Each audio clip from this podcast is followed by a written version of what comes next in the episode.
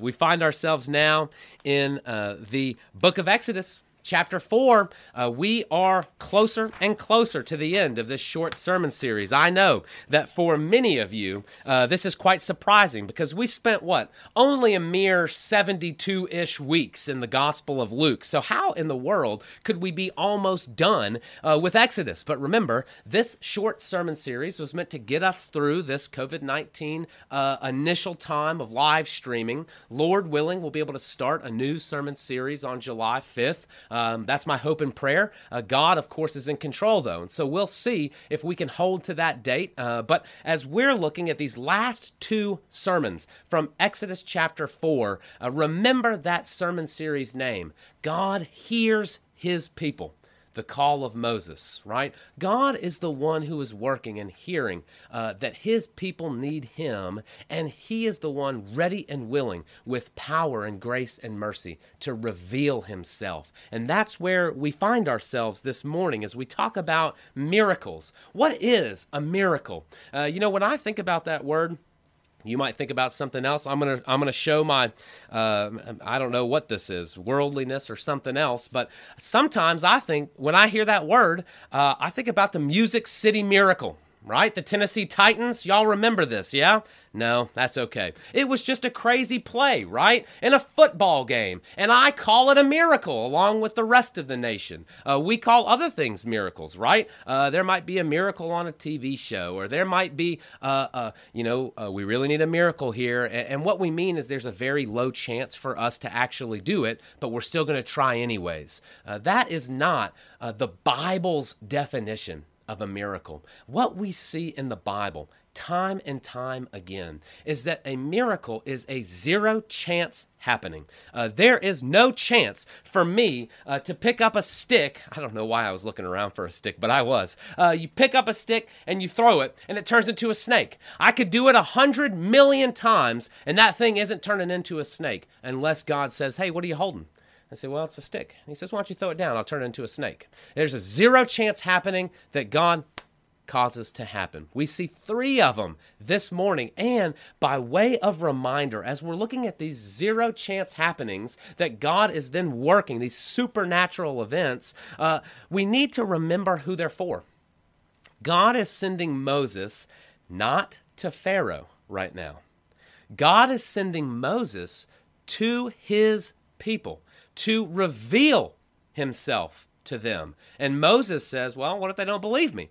And God says, I will reveal myself to them with zero chance happenings that they might believe the signs, the miracles. This should remind us of the Lord Jesus. Uh, the Gospel of John, for instance, where John is very particular about uh, recording the signs of Jesus, right? Uh, uh if y'all don't remember this, a quick flip through uh, the Gospel of John, you'll see it. Uh, the water into wine, walking on the water, feeding the 5,000, and on and on. There are these miracles that begin to play out that reveal and that's the main point uh, uh, of this morning's sermon.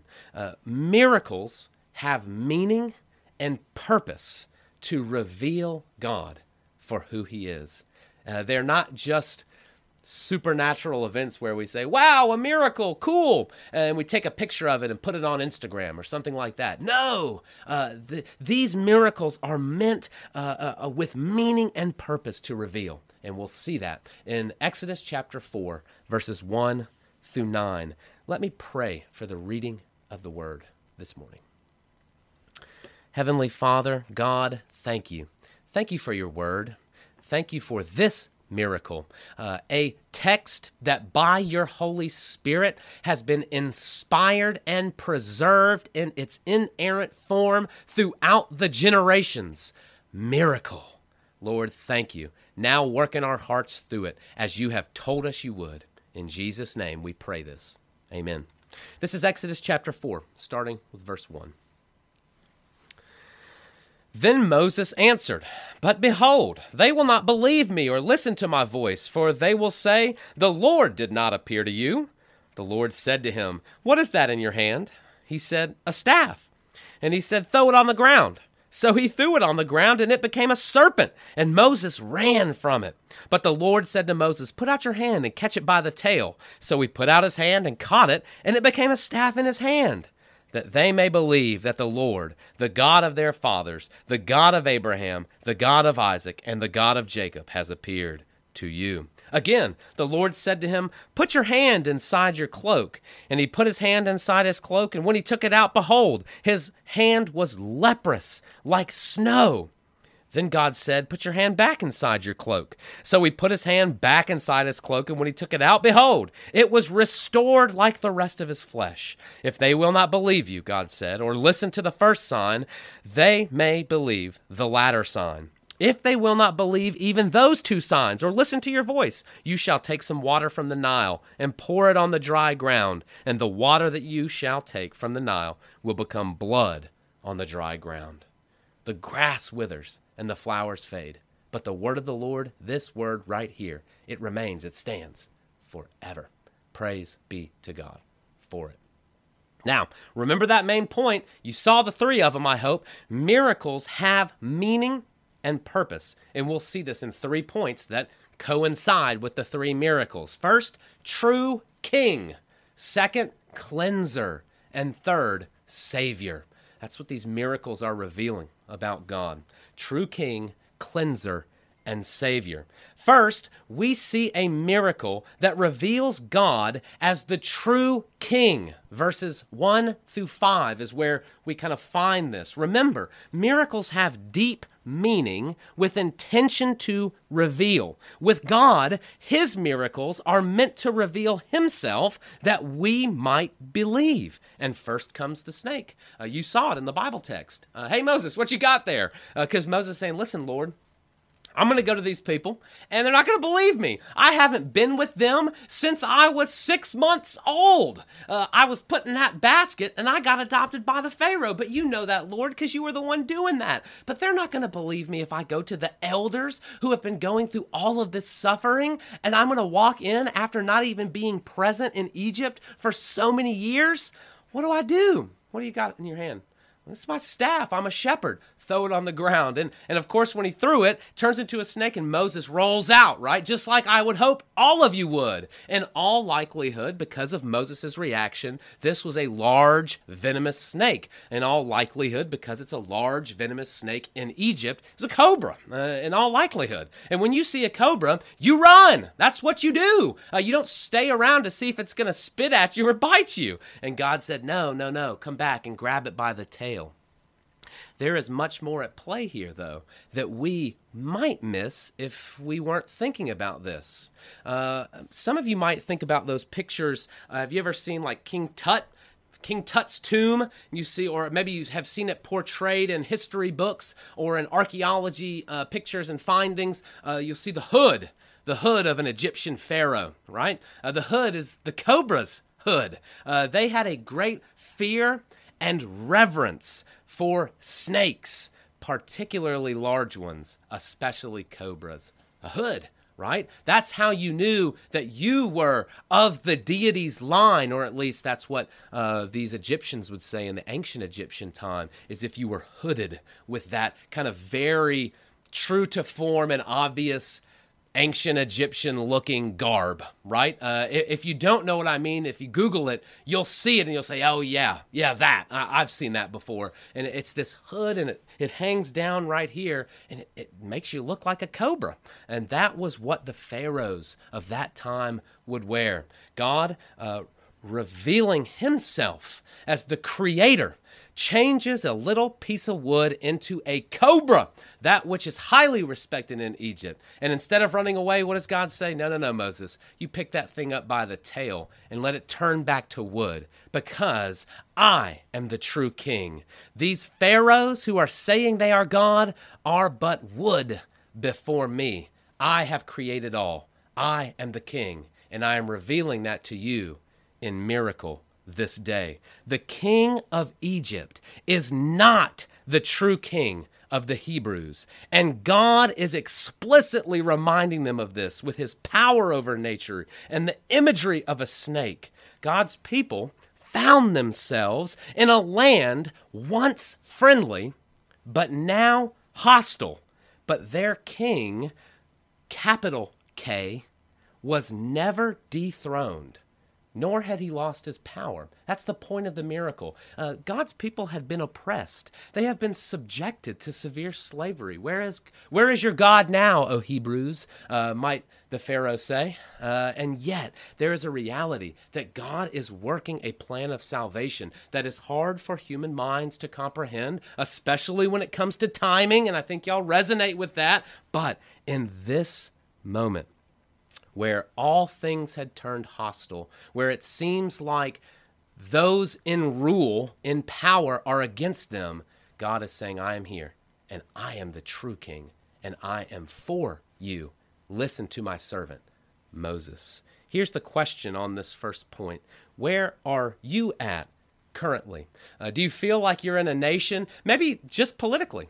For a second, do you feel like you're in a nation where uh, you are resting all your hopes on the governor, on the president, on a new president, on this one uh, continuing on, on policy, on um, uh, maybe it's local, maybe it's a movement. Uh, you know this this uh, uh, insane and heinous controversy that has uh, brought racism back up to the forefront. Maybe you are resting all your laurels on hope for change, that we might just get all this racism out via policy.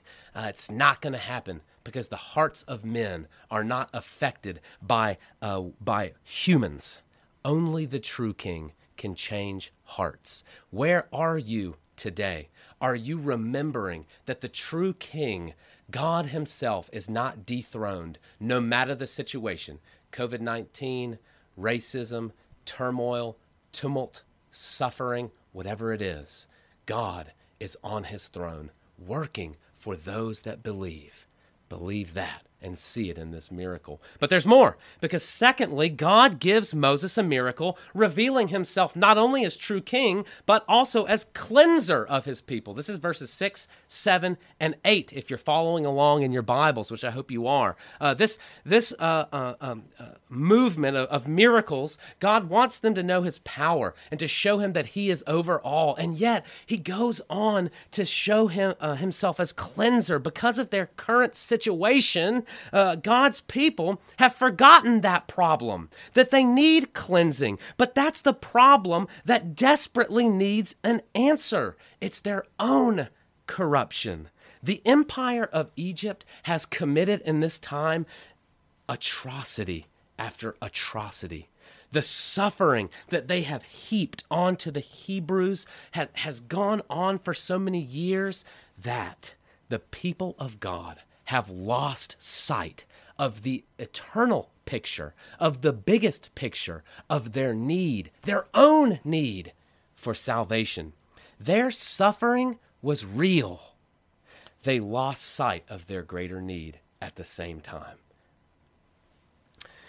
The same thing happens to us, right?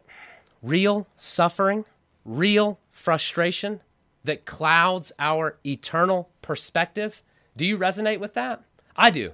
Uh, I can get I can get sucked in to the a moment by moment day and forget where I'm at and how the Lord's moving and working and what what I need, which is the Lord Jesus Christ working. Uh, our our worldly suffering and frustration can cause us to do that because we're human and we're weak and we're needy. Of course, that would happen where we shy away from pain and we begin to focus in on those things. But when we lose focus on God, our joy contentment, peace, assurance, and confidence disappear. Those things are offered as we keep our eyes on God. They're offered and we see it in the Word, promised to us. And yet, as we take our eyes, as we focus uh, not on God but on this world, we lose those things. Our personal interactions all of a sudden become transactional. What can I get from this to satiate myself? Right? We no longer are seeking to serve, but to be served and people become flat out mean, right? Why is that person so mean? If you ever why, why are these people mean? Why am I mean? Have you ever looked at yourself in the mirror and thought, why am I so mean sometimes? Like, Ah, that frustrates me, right? Uh, is it because you've taken your eyes off of the Lord, off of the big picture, and you're focusing on worldly suffering that's happening in the moment? That's real. Those frustrations are real. But if we take our eyes off the ball, if we take our eyes off of the reality, it can cause real change in us that maybe isn't as pretty as we would want it to be. God reminds his people and us that he is the cleanser of those who would look to him. Moses, put your hand in your in your cloak, you know, and he puts it in. He's thinking, what's the Lord going to do? Am I going to pull out a sword, you know, or something like that? Pulls out a leprous hand the worst scenario because leprosy is horrible. It is a bad sickness where your flesh rots away and you're eventually you lose the limb and you die. It's no good. And Moses is thinking, oh man, right? Uh, I, I am unclean. I, I've, I've got this sickness that cannot be cured. What do I do? God says, put it back in. He sticks it in and he pulls it out and it's clean. It's cleansed. God has the power to cleanse his people. Suffering is real. I know a lot of y'all's suffering. I this season has been tough. Really tough. It has dredged up emotions that have been hidden away by us, tucked away, right? Problems that we didn't want to deal with, and yet now they're flaring up all of a sudden like a wildfire for many of you. I know I've been there with you, uh, seeking as best I can to walk alongside of you. I've heard testimony from you as y'all have ministered to others. This has been a crazy time, and yet, as we turn our eyes upon Jesus, we pull that hand out and we see we have a cleansing God that then grants us many blessings. If God is for us, who can be against us. This miracle, though, goes hand in hand with the third miracle that God gives Moses, uh, revealing God himself to be the Savior of his people. This is verse 9, and it, it really goes hand in hand. Uh, God is cleanser, uh, implying salvation, but then God kind of adds this moment where uh, he says, Listen, if they're not going to believe these two, let me just tack on another. Uh, he, he is going to seal this deal for Moses so he can reveal just how good he is. And he, he does it with this, this kind of Nile River miracle scoop the water out, dump it to have blood, and and we'll get to an explanation of that because uh, this that one's a little more uh, uh, not as straightforward, but it is actually once we see it. Uh, but but before we get there, uh, let me use this illustration. Ha- have you ever heard a politician's salvation plan before? They have them. You can hear them coming from a mile away, and and once you hear me say this, you'll definitely know it. You're already probably disenfranchised by it because everybody is that I've ever talked to. Um, whether it's national, state, local, whether it's at your school, like like a high school class president, or uh, or college college, wherever. What do they say? If we could just get Coke machines in the uh, in the library, everybody will focus more because they'll have the caffeine they need, and people won't be standing up and going everywhere. Uh, well, I'll tell you this: if we can get that highway running through this town, not only will it uh, will it cause our economic situation to thrive, but we're going to have so many more people moving in, and for those of us that are here, we'll be so successful and grow. It'll be the answer to what we need for our city. Well, this is what the state needs. We need somebody with morals, and I am that moral, and I have the morality to move forward. I'm not going to be corrupt like X, Y, and Z. I have a morality uh, at the national level, perhaps. This guy doesn't know anything. Uh, the other guy, uh, these people don't know anything. But if you look at my plan for this right here, you'll see that once we do it, America's going to be better. America's going to be the best again, right? Uh, the salvation plan, you read it and you say, wow that sounds good. They have a salvation plan and they have they have uh, X, Y, and Z laid out. That is great. Until it never happens, and until you realize a Coke machine doesn't solve anything, until you realize that that road going through causes just as much problems as it does good until you see that none of these things were really salvation plans to begin with. They were just movements to move forward some agenda or another. I'm not being too cynical. Uh, I think there are pros and cons to these things, but uh, you get it right. The cell. The salvation plan of a politician. It's a great illustration, and it's really good to see for ancient Egypt because they had a salvation plan too, and its name was the Nile. right? In Egypt, the Nile was king. They had this giant river, and it was so robust because of the delta that played itself out that they could do all of their crops there. They had all their water needs. They had their fish. They had all their industry. They could travel on this thing by sea, or by river rather, to get to point A and B. They had it all set up. It was the salvation plan. It was a deity. It was wonderful to have the Nile. Yes, yes, the Nile. But the Nile is just a river. It's just water. In fact, if you swam in the Nile, you'd probably get eaten by crocodiles. Uh, but uh, that's neither here nor there. Uh, you, the Nile is the salvation plan for Egypt, but it's just a river. If salvation is to truly come, it would have to come a different way. And so, what does God say? Hey, Moses, you got a cup? I was like, I could get one, I guess. Pick up some of that Nile River, some of that salvation plan, and I want you to dump it out on dry land. And when you do, it's going to become blood. And if we know later on, Moses himself gets these words from God in the book of Leviticus the life is in the blood.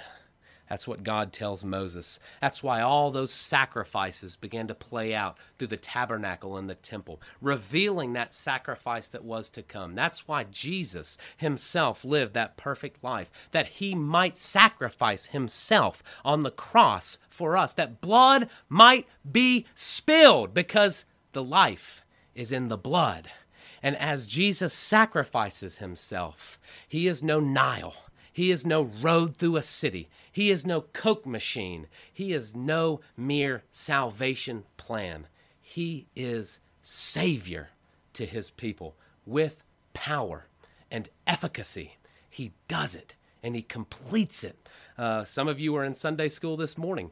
The new covenant, Hebrews chapter 9. Christ died once for all. Jesus Christ's sacrifice for his people. It's powerful. It's the gospel. Because when we believe in Jesus Christ and his work on our behalf, that righteousness by that sacrifice is transferred to us and he takes on our sin. That sacrifice has weight because God's wrath is poured out on him. And yet, because of that exchange, we stand righteous before the throne of God, able to stand in his presence. That's powerful. It's the gospel, and it's played out from a little cup of water from a silly little river, dumped out and turned to blood. Miracles matter, and they reveal something. Here's the question for you What's your salvation plan? You know, we might scoff at the Egyptians and their Nile River right? But we need to be very careful. At least they cared about a Nile River. At least the river is one of the biggest ones in the world. You know, our salvation plans can sometimes be much smaller. If only I had a better job. That's my salvation plan. If I could just make a little bit more money. You know, if that one person at church, maybe even the pastor, you know, that pastor would just stop saying this, right? That's my salvation plan. You don't realize that it's your salvation plan, but when you begin to see what you do and how you think and how you operate, if only I could get this done, if only this was true, I would be where I need to be. My salvation plan. At least the Nile was big. They went big, right? Sometimes we go so small that it's laughable, but there's no laughing happening because it is so frustrating. I do it, and I know that you do it. And yet, God reveals himself with these miracles. Take the cup, dump it out, and see its blood. Remember Jesus Christ this day. Isn't that powerful? Miracles have meaning and purpose. God gave three to Moses to take to his people that they might believe and see God as true King, cleanser, and Savior of his people. Can you see this God today for who he is or is your vision muddled by worldly kings, immediate suffering, or your own salvation plan? Even as they were for God's people so many years ago, these miracles, dear Christian, are for you right now. Look and call upon the name of the Lord now. Cry out to Jesus and then witness the true miracle. Even if you believe, to cry out to Jesus anew, to renew your faith and your hope, to cry out with truth, seeing who God is and how He reveals Himself. It'll change you. It'll change you forever from this time moving forward. Worldly kings come and go, rivers flood and they slow, but the Lord Jesus Christ is forever. Remember such things today, into this week, and forevermore. Let's pray. Heavenly Father, Lord, thank you. Thank you for who you are and what you do, revealing yourself in miracle. God, thank you. In Jesus' name, amen.